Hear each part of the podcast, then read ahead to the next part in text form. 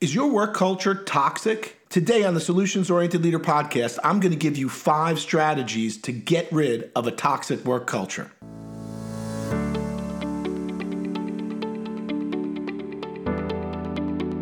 Welcome to the Solutions Oriented Leader podcast.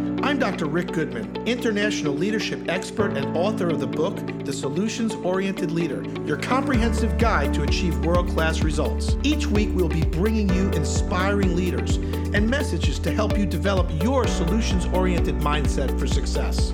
So, if you're ready to become part of the solutions revolution, let's get started right now.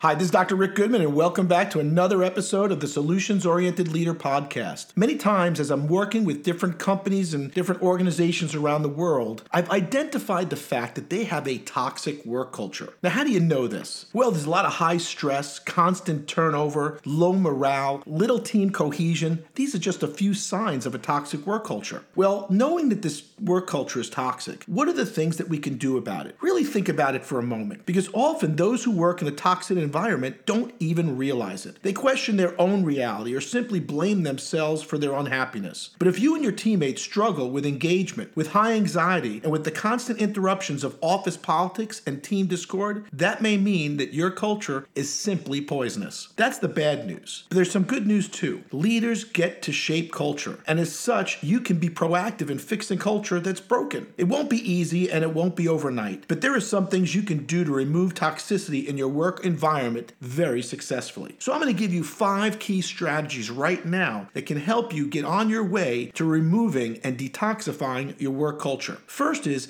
consider how you spend time with the people that you're working with. More importantly, consider if they're using their highest and best use. So instead of assigning work to each employee, allow them to gravitate towards teams and projects that they feel passionate about, just so long as they're working on initiatives that benefit the company. Number two, firing will continue until morale improves. So fire people who bring the company culture down, but don't fire them cold. A big part of reserving a healthy company culture is getting rid of the people you identify as toxic. Just make sure you counsel and coach them beforehand. Don't create a work environment environment where employees are constantly afraid they could get axed without warning. I always say it's more important to invest in making the save. It costs you more money to go out and find a new person, and then that new person has to be trained. Whoever's going to be working, training that person won't be 100% on their job, and it ends up costing you a lot of money. Years ago, statistics indicated that a front level entry position would cost you about one and a half times their salary to replace them because they're going to make mistakes and different things. So my focus is always always on making the save. And if we can't make the save, well, let's let that person go so they could find a place where they're going to be happier and more successful. Number three, invest in the development of your people. I can't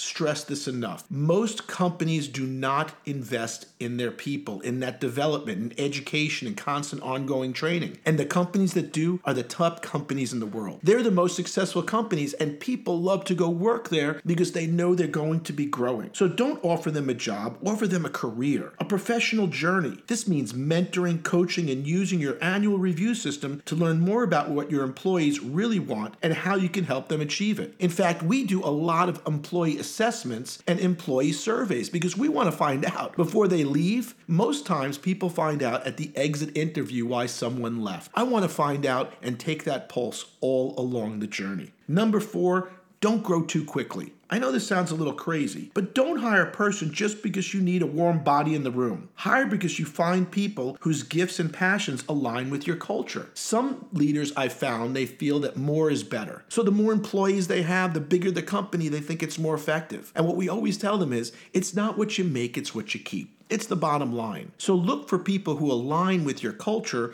and align with your belief systems. And number five, encourage teamwork. Rather than creating projects meant to be worked on in silos, create projects that are designed to be tackled by several team members working in tandem. Remember, team stands for together everyone achieves more. So when we're working together as a team, we're going to accomplish a lot more. Now again, these strategies won't stamp out your toxic culture immediately, but they will help you to build something truly healthy and positive. Next time you start to look at your culture, identify is it toxic? What do we need to do? And we just gave you five strategies on what you can do to handle that toxic culture. If you need more help, just make sure you reach out to us at rick at rickgoodman.com. Check out our website and also check out what we can do and what we've done for other companies in the coaching and consulting range. If you're looking for assessments also, whether it's a 360 leadership assessment, conflict management surveys, communication style inventories, leadership development surveys, or employee engagement surveys, we can do that all for you also. But next time, identify that toxic culture. Remember, leaders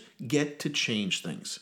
We create our own reality. So focus on the reality of goals and you'll achieve those goals too. Till the next time on the Solutions Oriented Leader podcast, this is Dr. Rick Goodman saying go out there and make it happen. Sharing is caring, so share the podcast, pass it on to your team, sign up on iTunes, and give us a great review. We'd really appreciate it if it's helping you. We'll speak to you soon. Till the next time, make it happen. To learn more about solutions oriented leadership, please visit our website at rickgoodman.com or feel free to email me at info at rickgoodman.com and please subscribe to the Solutions Oriented Leader on iTunes or your favorite podcast app to get your weekly episodes automatically.